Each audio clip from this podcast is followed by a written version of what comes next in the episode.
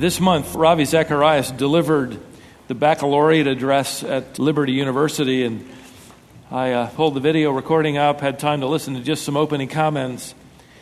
He began his uh, speech by telling sort of an inside story that I knew would be a wonderful illustration for where we'll land today about a political prisoner named Andres Thomas. In the year 2000, Russia began releasing political prisoners. And in the midst of them was this man, Andres Thomas. He had been in prison for 55 years, you can imagine.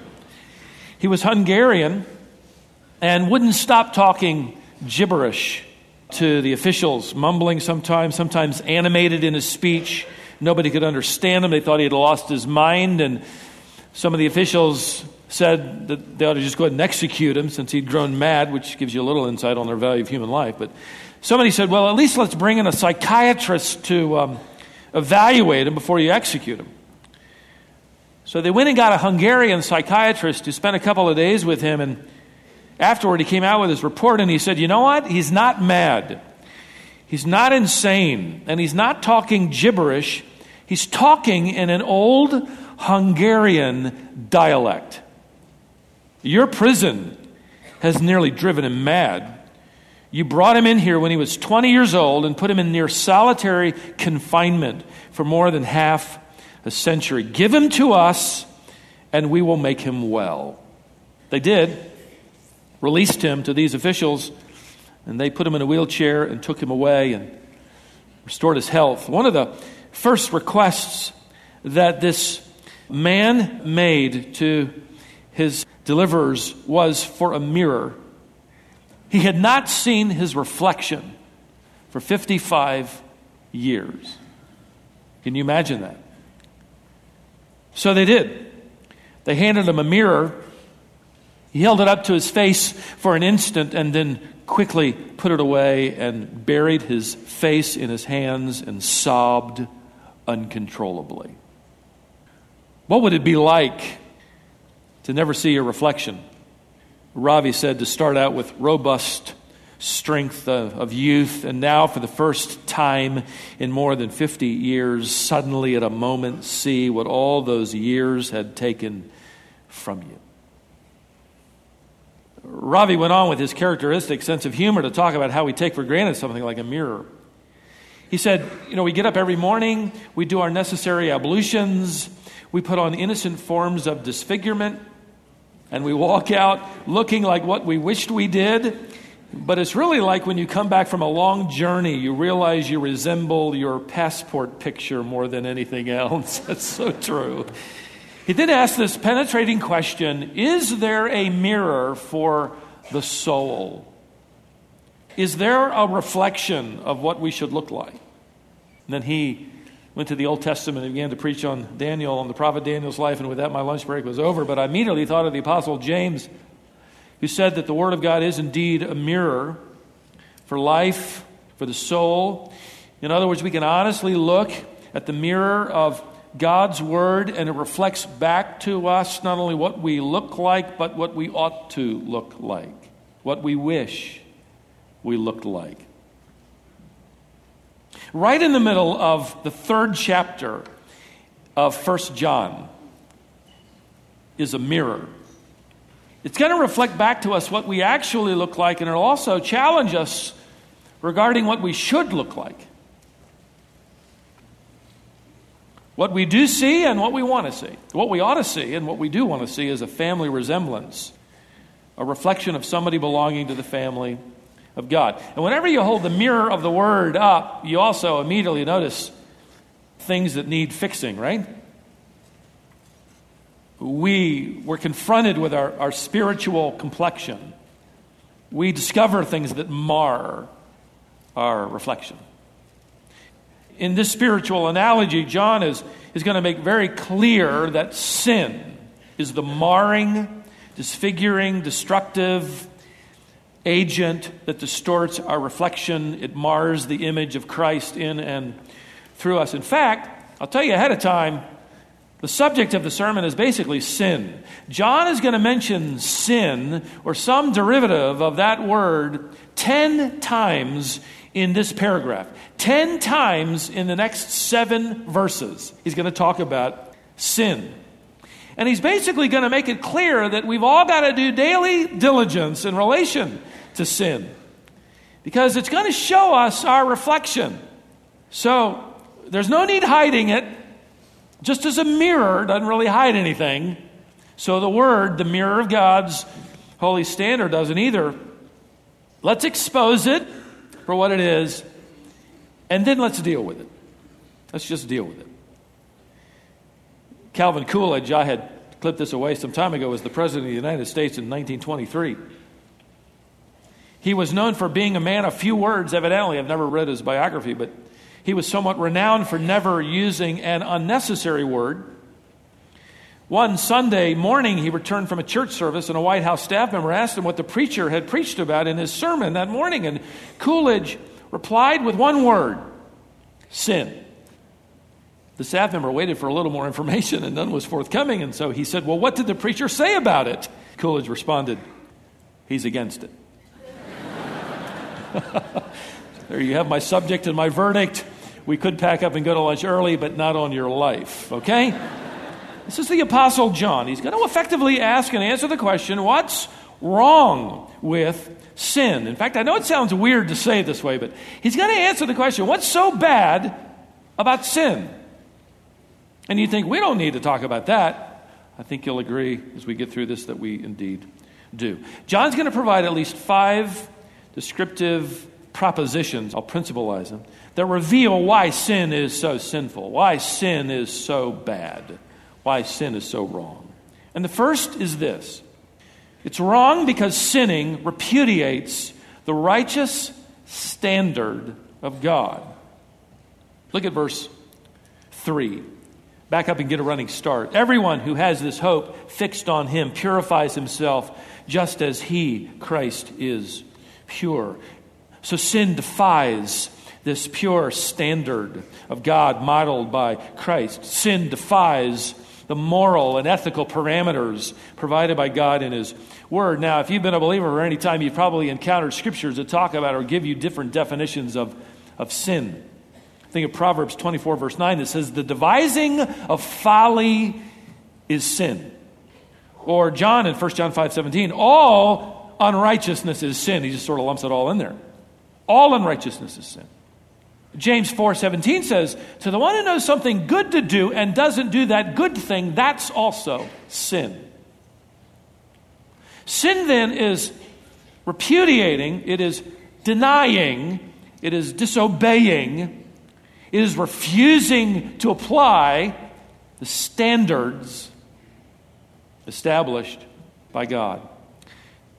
So when he says in verse 4, everyone who practices sin practices lawlessness, he's given us a loaded phrase. The word, in fact, sin used here, hamartia, literally means to fail to hit the target. And that's typically all that's ever brought out, at least in, in my own studies and what I've heard. But that's actually the classical Greek translation or, or uh, definition of hamartia. It means to, to have a target. God places a target there on the you know, side of the barn. You get your bow and arrow out, and you shoot it, and you miss it. Sin is missing his target. It's, it's aiming your life. Man, I got to hit the target, and I missed it. And we do that, by the way. That's a good definition. However, the New Testament takes that word hamartia and adds this element that's often lost in our studies. It is this added characteristic of open rebellion an attitude of actual hostility toward God for putting that target up there. And it isn't so much you got your life aimed at that target and, oh, I missed it again. It's actually knowing that God has placed the target there of His holy standard, and we willingly say, I'm going in this direction. If that's what you say is right, I'm headed there.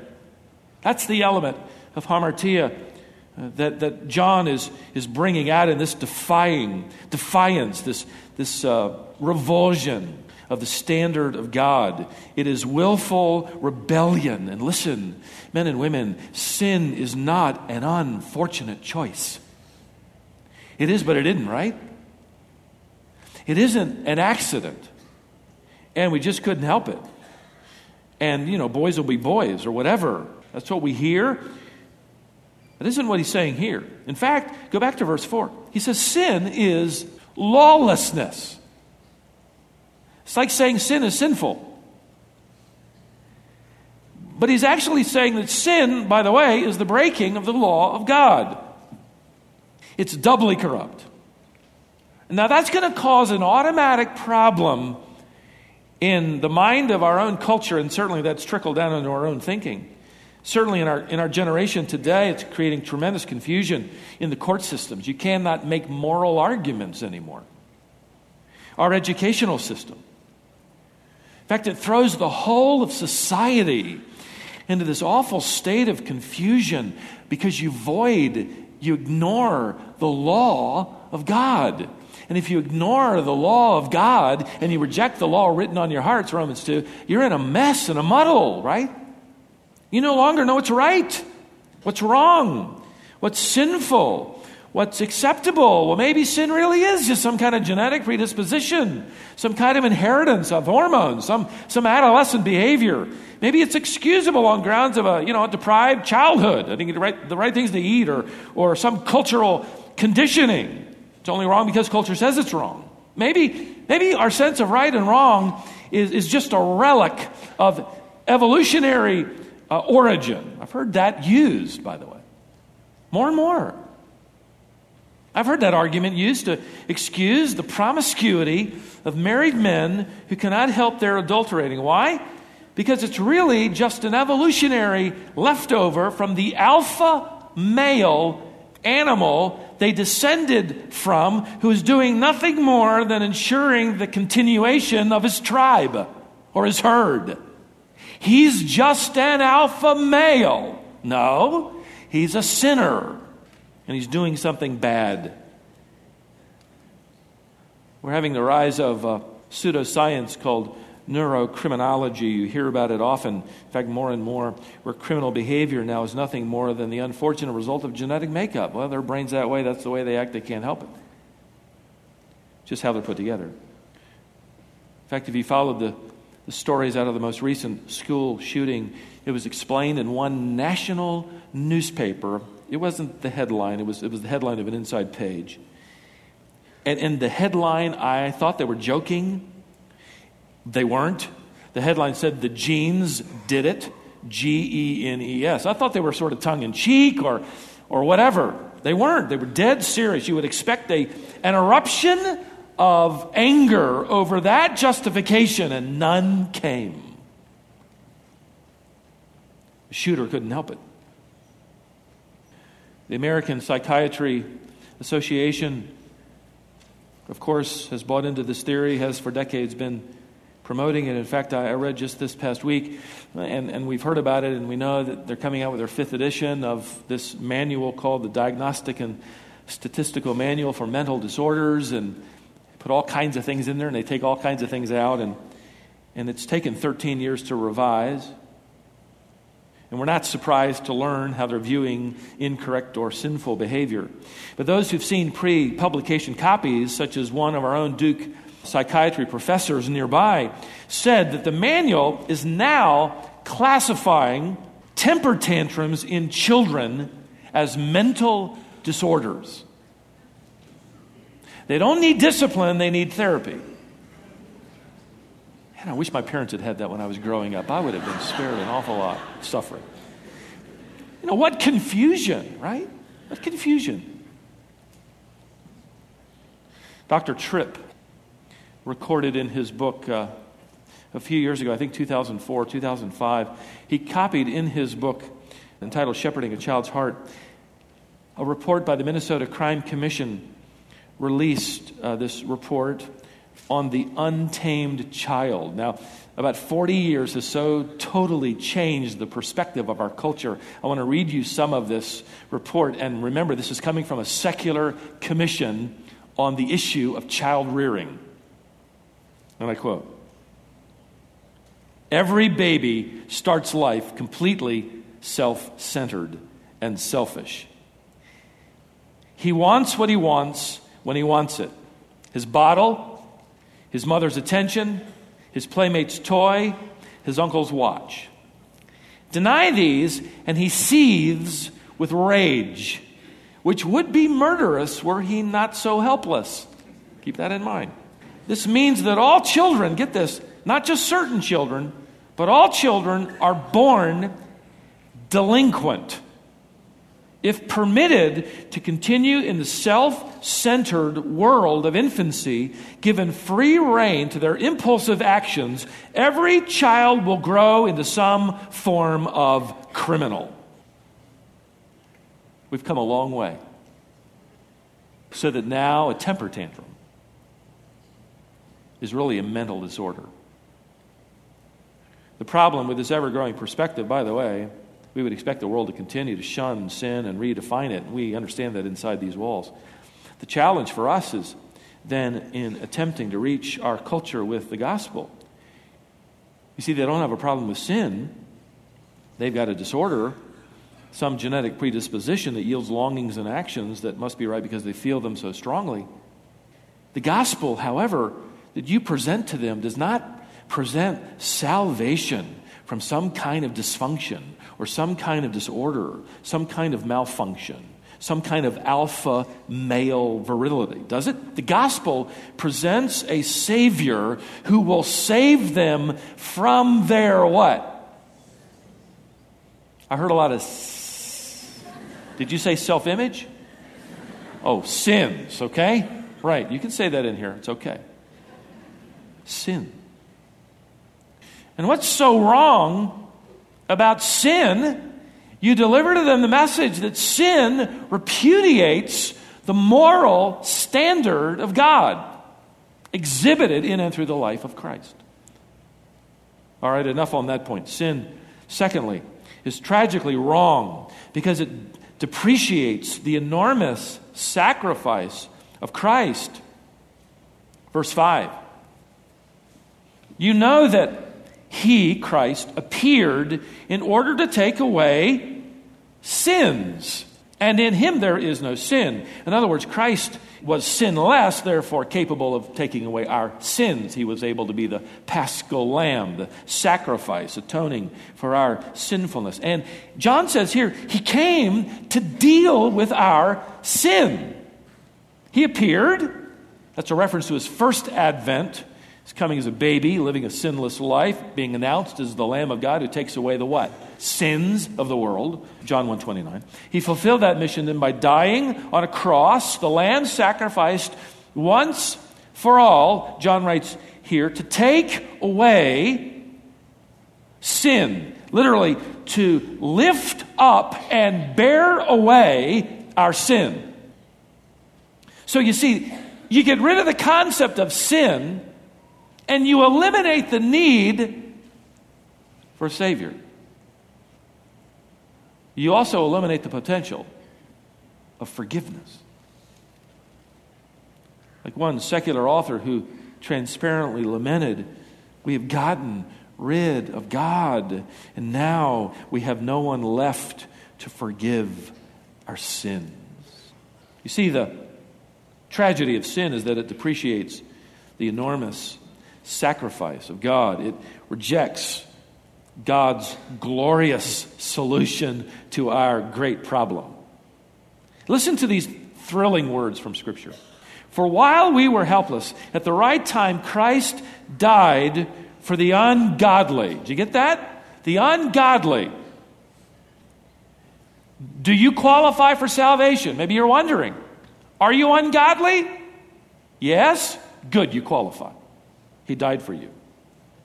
God, he writes further, demonstrated his own love toward us, and that while we were yet sinners, you qualify for salvation? Are you a sinner? Yes?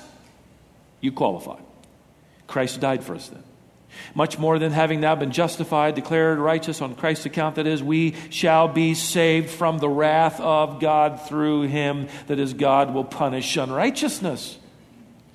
He will have either punished Christ and you in Christ and you're free, or you outside of Christ will bear the punishment all alone.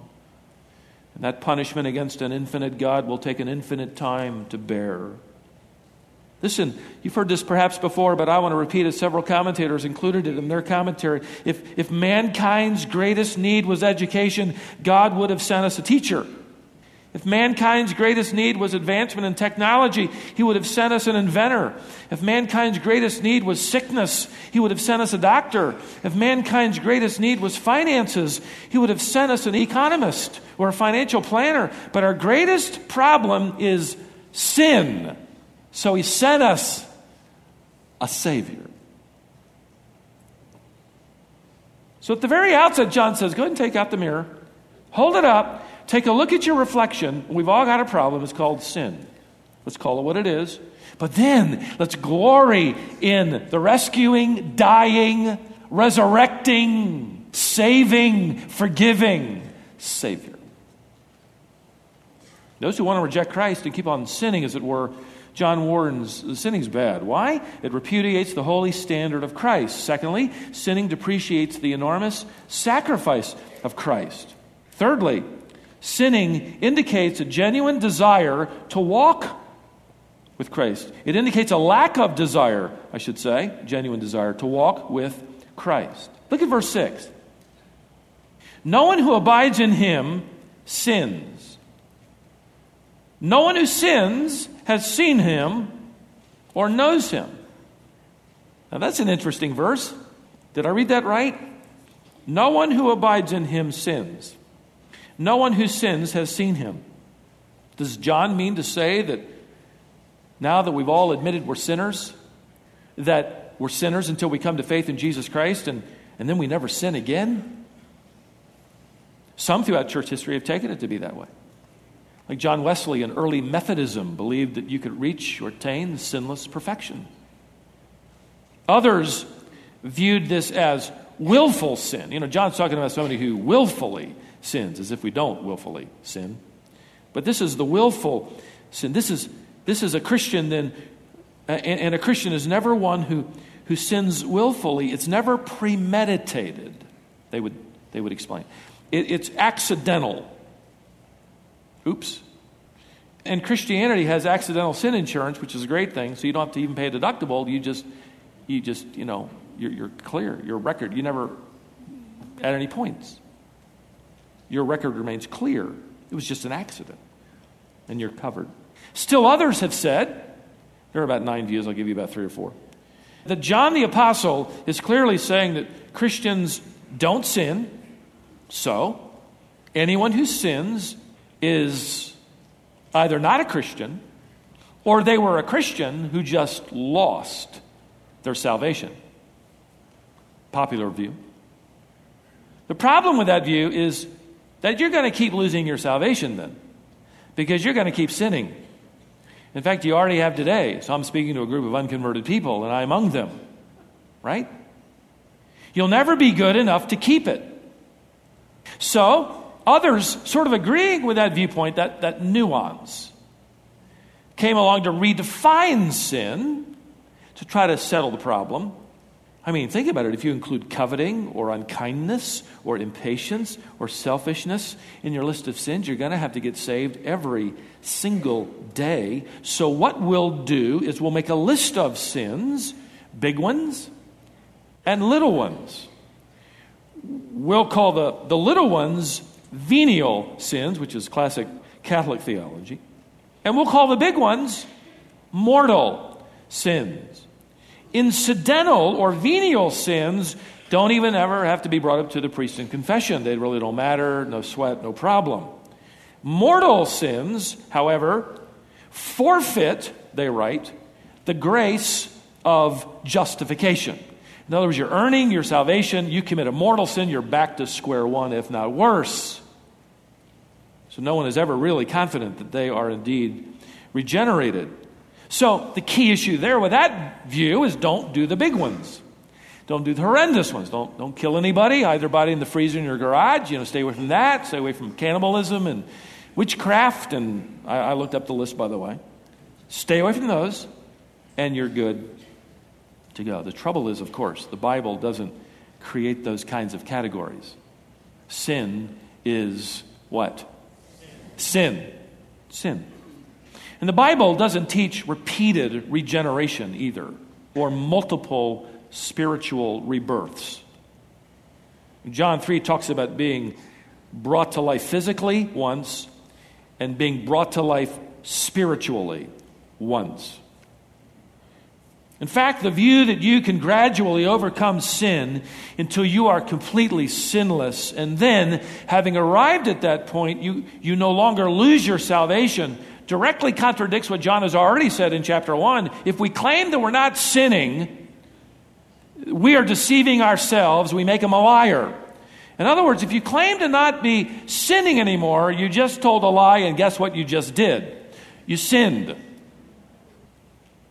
You may have noticed as well in your studies throughout the New Testament letters that the genuine believer, just as John will do here in a moment, the genuine believer will be exhorted and challenged and warned against sinning. Listen, repeated exhortations not to sin would be needless if a Christian couldn't sin.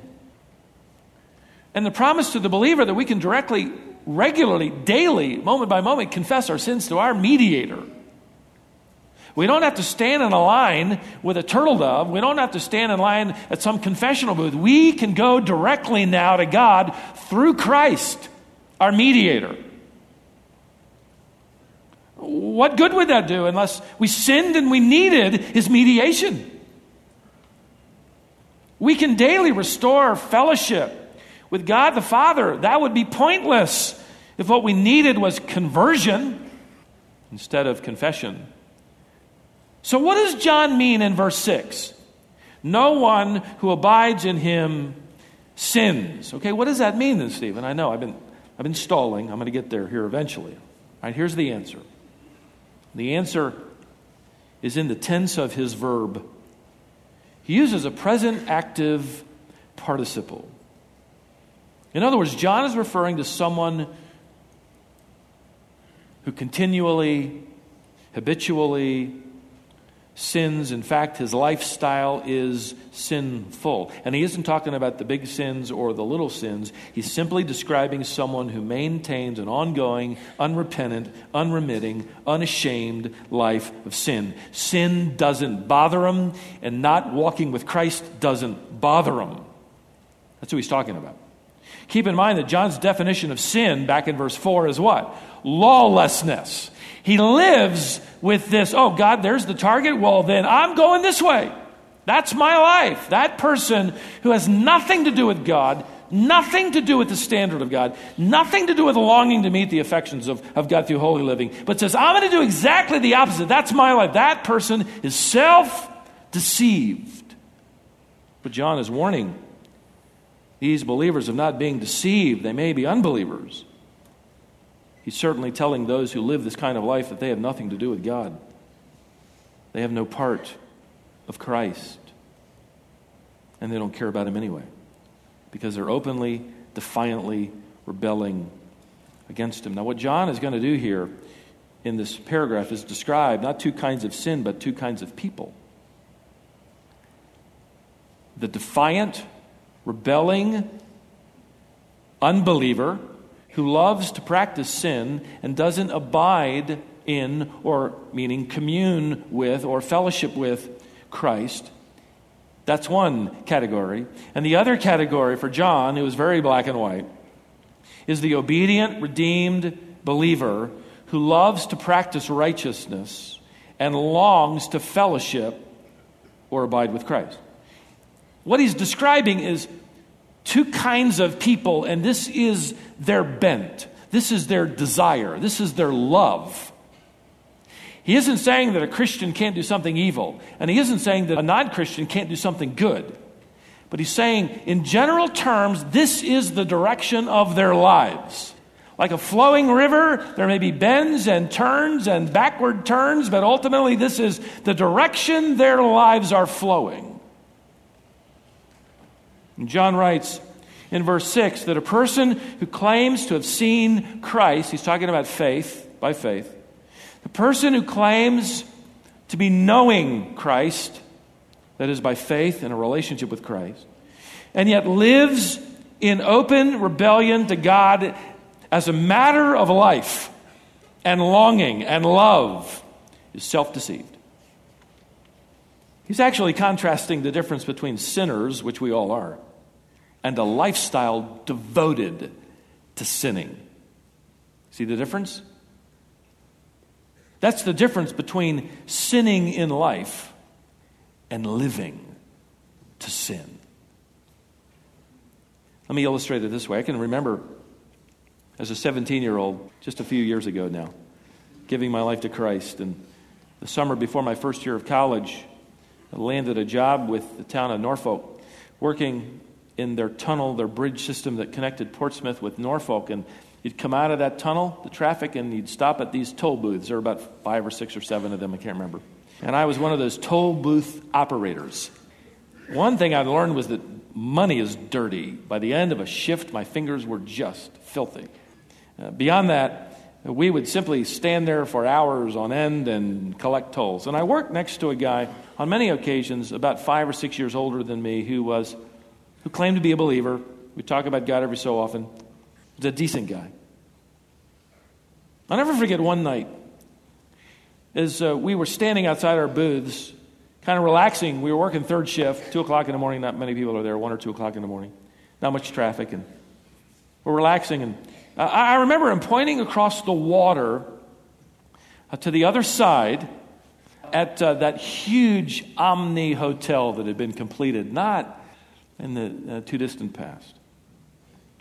And he pointed over there and he said, You know, I cannot believe I'm, I'm here working tonight when all the fun is taking place over there. And I said, What do you mean? And he said, Well, you know, look at all those hotel rooms across the water at that restaurant. He said, Can you imagine all the parties going on over there right now? Can you imagine all the couples hooking up after the parties in those hotel rooms? And to think that I've got to be here when I could be over there. And I remember thinking, man, here I am as a 17 year old fighting sin, and this guy a believer, is longing to sin. I mean, he's actually upset he's got to work because he's missing sin. That's the person John is describing in this paragraph. Somebody who is longing to sin, someone who is pining to sin, someone who is upset that they ended the day without getting a chance to sin, where the genuine believer, perhaps this is you, comes to the end of the day and pines away over the fact that you did not live as righteously as you wanted. That's the difference. That attitude invalidates any true, real relationship with Jesus Christ as John describes that one. They don't know Christ. They don't want to know Christ. And they don't want fellowship with Him either. That's what John is describing here in this verse. Spurgeon, actually preaching to his congregation on one occasion, said he believed that a large majority of churchgoers were merely unthinking, slumbering worshippers of a God they did not know. Frankly, that is my fear as well. The genuine believer longs to be holy he pines for the day when he doesn't have to battle sin anymore. He gets upset that he didn't live for Christ like he really wanted to live that day. He doesn't pine and long for the day when he gets to do something wicked. Now, let me address something here. You're probably thinking it. If we add other scripture as commentary to what John is writing here, we know from 1 Corinthians chapter 5 that it's possible to be an unrepentant, rebellious believer. In fact, it's possible to be all tangled up in sin. Galatians chapter 6, verse 1. Remember? You see somebody entangled in sin, go restore them. He doesn't say go convert them, restore them to fellowship. However, the difference is that the sinning believer, as opposed to the sinning unbeliever, the sinning believer has been promised that he's heading for discipline. Right? That form of discipline can take a number of different forms. It, it, could be the discipline that we find in the Word of God. Whenever you get into the Word of God and you hold it up and you see a reflection, it disciplines you, doesn't it? Just like this morning when you stood up and you looked in front of the mirror, you effectively discipled your face. You disciplined your face. We're all happy you did. Me too. So we come to the Word, and this disciplines us. We can be disciplined by the church, living openly in unrepentant sin. Paul wrote to that assembly, remove that unrepentant man from your assembly, 1 Corinthians 5 2. We know he was a believer because over in the next letter, 2 Corinthians, he repents and returns, ending that illicit relationship. We can be disciplined as well by God the Father. In fact, Hebrews chapter 12, verse 8 encourages us by saying, if you are not disciplined, by God, you are not legitimate, true sons and daughters at all. And, and that discipline, again, can come in the form of a number of, of avenues. It could be simply nothing more than a troubled conscience. Haven't you been pummeled by that? The Spirit of God within you using your conscience to discipline you. It could be the discipline of lasting consequences. It could be the discipline of the loss of ministry effectiveness, the, the loss of future reward, even the loss of physical life. It's possible to so sin unrepentantly that God takes you home. 1 Corinthians 11. Some in the assembly are already asleep, that is, they're already dead because of their unrepentant sin. John will deal with in chapter 5, don't turn there now, we'll get there in about 10 years, but John will deal with that subject and he'll say, sinning unto death. So don't misunderstand here the correct interpretation. Just because a Christian can sin without losing his salvation doesn't give the genuine Christian, you know, this consolation of a free hall pass. Oh boy, I get one of those a day. No, a genuine believer is not going to have that attitude at all. Why? Because he knows, he understands with growing concern that sin is bad. Sin is sinful. Sin is a repudiation of the holy and pure lifestyle of Christ. Sin is a depreciation of the enormous sacrifice of Christ. Sin indicates a lack of a genuine relationship with Christ. Sin is really bad for all those reasons, but there's more. In fact, I'm only halfway through my outline. How are we doing? You can be dismissed early, actually, now. Poster child. All right, let's keep going. I'll try to speed up. Fourth, sinning demonstrates allegiance to the enemy of Christ. If it isn't bad, that's really bad. If it isn't bad enough. Look at verse 7. Little children, make sure no one deceives you. Now he's writing to Christians. Little children, make sure no one deceives you. The one who practices righteousness is righteous. That's the flow of their life, the desire of their heart. Just as he, that is Christ, is righteous. The one who practices sin is of the devil. For the devil has sinned from the beginning, not the beginning of his creation. God gave him the ability to choose, but from the beginning of his rebellion. The Son of God appeared for this purpose. Now he's going to expand the reason for that first advent and him dying on the cross to destroy the works of the devil. Now, destroy does not mean annihilate. And that ought to be obvious in your life and mine, right? Sin has not been annihilated. But it's a verb that refers to Christ's victory over Satan at the cross, where Jesus Christ crushed the head of the serpent. He effectively broke the serpent's back so it can no longer coil around death and the life of those who've come to faith in Christ. He has rendered the devil effectively powerless. So now none of the works of Satan ultimately defeat the saints. We have been delivered already from the kingdom of death and darkness and delivered over to the kingdom of life and eternal light. So, why then? This is what John is saying. Little children, why would you ever want to be involved in sinning? Because when you're involved in sinning, you're actually supporting the enemy of Christ, the one Christ came to crush. We are giving our allegiance to every time we sin. The enemy of Christ who delights to dishonor Christ, to reproach his name, to discredit his gospel, to bring scandal to his church. Why would we ever want to join sides with the devil? Someone openly rebelling against God, someone sinning, is acting like the devil, openly rebelling in an attempt to unseat the authority of God just as Satan did, Isaiah 14 gives us the details. He, in that coup attempt with those millions of angels, attempted to dethrone God. His agenda has not changed. Although he knows his ultimate defeat is secured now because of the cross, his eternal incarceration in hell is also certain. He's read through the end of the book of Revelation 2.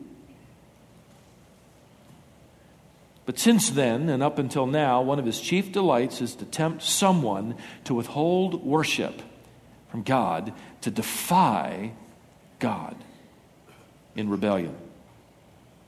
John is actually countering the false teaching of the Gnostics who were saying that sin really wasn't that big of a deal.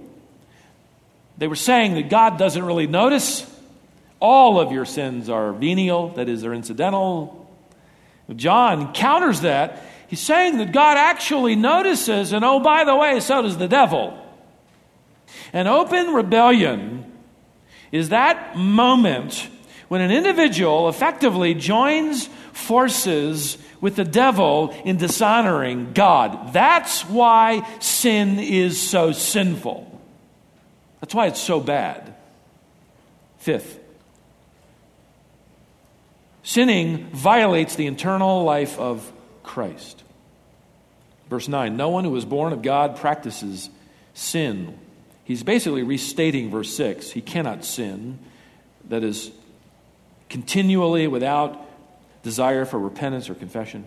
Why?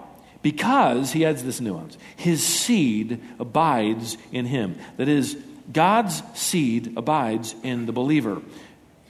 Again, the present tense of these verbs can be ex- expanded and understood. He cannot continually sin. He cannot continually practice sin. Why not? John adds this new thought. Because within the believer, there is this new life principle, this seed of God, he calls it here. What Paul calls, for the sake of the Colossians, the new man, the spirit which is alive now. It was dead in trespasses and sin, and Jesus Christ brought it to life at regeneration.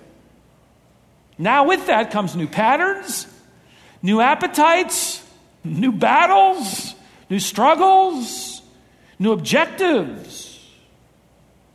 You might be tempted to think that, you know, that seed of God within me, that new man, could really, really grow if I could just get away from all forms of temptation. If I could just, you know, I could develop patterns of holiness and allow this seed to really flourish if I could just get away from unholy people and an unholy culture. And, you know, that's the problem. It's all them out there. One author in his commentary told the humorous story of why that won't work. I'll share it with you. A man decided to get away from all the clamor and temptation and, join a monastery. So he joined one he'd heard about, had really demanding commitments for those wanting to take their vows. And the initiates had to serve in the monastery in total silence. Only once every five years would they be allowed to speak, and then they could only say two words. This man thought, that's perfect. No phones ringing, no clients calling, no temptation, no billboards, no credit cards, no television, no people. So he joined. For the first five years, he didn't say a word. At the end of that time, he was called into his superior's office where he was told he could now say two words and he complained, Hard bed. Thank you. I'll make note of your observation, his superior said rather stiffly. The man went back to his duties and for another five years didn't utter a word. At the end of that time, his superior asked him if he had anything he'd like to say in two words, and he said yes. I'm, I'm sorry, he didn't say yes, that'd be one word. He said, bad food. Well, we'll make note of your observation. For another five years, he didn't say a word. His superior called him in then and asked him if he had anything to say before taking his final vows, and the man said, I quit. His superior replied, Well, I'm not surprised. You've done nothing but complain since you've got here. Look, joining a monastery isn't going to solve your problem. You know why? Because you bring you in there. Wherever you go, you bring your heart. We enter a sinful world, the Puritan said, and we bring into that world our sinful hearts. You develop a heart of purity and holiness and habits that are well pleasing as you allow the seed of God within you, this new life, to flourish. You feed it. This new nature. You listen to it. We have, as one author put it, the urge now not to sin. I love that. We actually have within us the urge not to sin. We still battle and fail with the urge to sin, but now we have a new urge not to sin. Where did that come from? It's the seed of God. Peter calls it the implanted word. It germinates, it's nurtured by the indwelling Holy Spirit within us, growing and developing this new nature, this new life, this new man. And that new nature wants to stay away from sinning. Why? Because sinning is bad. Because sinning repudiates the righteous standard modeled by Christ. It depreciates the enormous sacrifice of Christ. It indicates a lack of desire to know Christ or walk with Christ. It demonstrates an allegiance to the enemy of Christ, and it violates the internal work of Christ. That's five. We have six. Ready? Here we go. Lastly, because sinning obliterates the distinctiveness of belonging to Christ. Look at verse 10. It's a sermon all by itself, but I wanted to squeeze it in here. By this, the children of God and the children of the devil are obvious. They're distinctive from each other. That's what he's saying. Anyone who does not practice righteousness is not of God, or the one who does not love his brother. John just kind of throws everything into the, into the mix, into the kettle. And he says, This is how it's really obvious that we have the children of God and the children of the devil. Again, this is the direction and the bent of their thinking and their longing and their pining and their loving. Unrighteousness, righteousness. The children of God love righteousness, the children of the devil love sin. They defy the standard of God. Some time ago, I read about an MTV special. In fact, I read some of the transcript, two hour special that profiled what a variety of well known actors and musicians thought of the idea of sin. But they thought about what the church considered sinful. It's fascinating to read some of this. They asked one recording artist if she thought pride was sinful. And she responded, Pride is a sin? I wasn't aware of that. They asked a famous actress about pride, and she said, I don't think pride is a sin. I think some idiot made that up. They asked a member of a top selling band if he thought lust was a sin, and he said, Lust is what I live for, it's what I got into the band for. Another musician was asked if anger was sinful, and he responded, Anger isn't a sin, anger is necessary. When asked about pride, he responded, Pride is mandatory. the MTV program concluded, predictably, and yet rich with irony to me as I read it. They ended the program with this statement, and I quote the most evil sin, so they still think of sin, it's out there. But the most evil sin in the world is the killjoy attitude of those who think sin is offensive to God. I think John would have something to say about that. And John says that's where it gets obvious. We view sin entirely differently than the world around us. We submit to the accountability of God, the accountability of God's Word, the, the accountability of God's Spirit, the accountability of God's people. We want more than anything to hold up the mirror of the Word of God and, and, and see a family resemblance and to deal with the sin that's exposed in that reflection because we belong to Jesus Christ who loved us and gave himself for us, Paul wrote, who redeemed us from every lawless deed to purify for himself a people for his own possession. He did all that for us to make us members of his eternally forgiven family.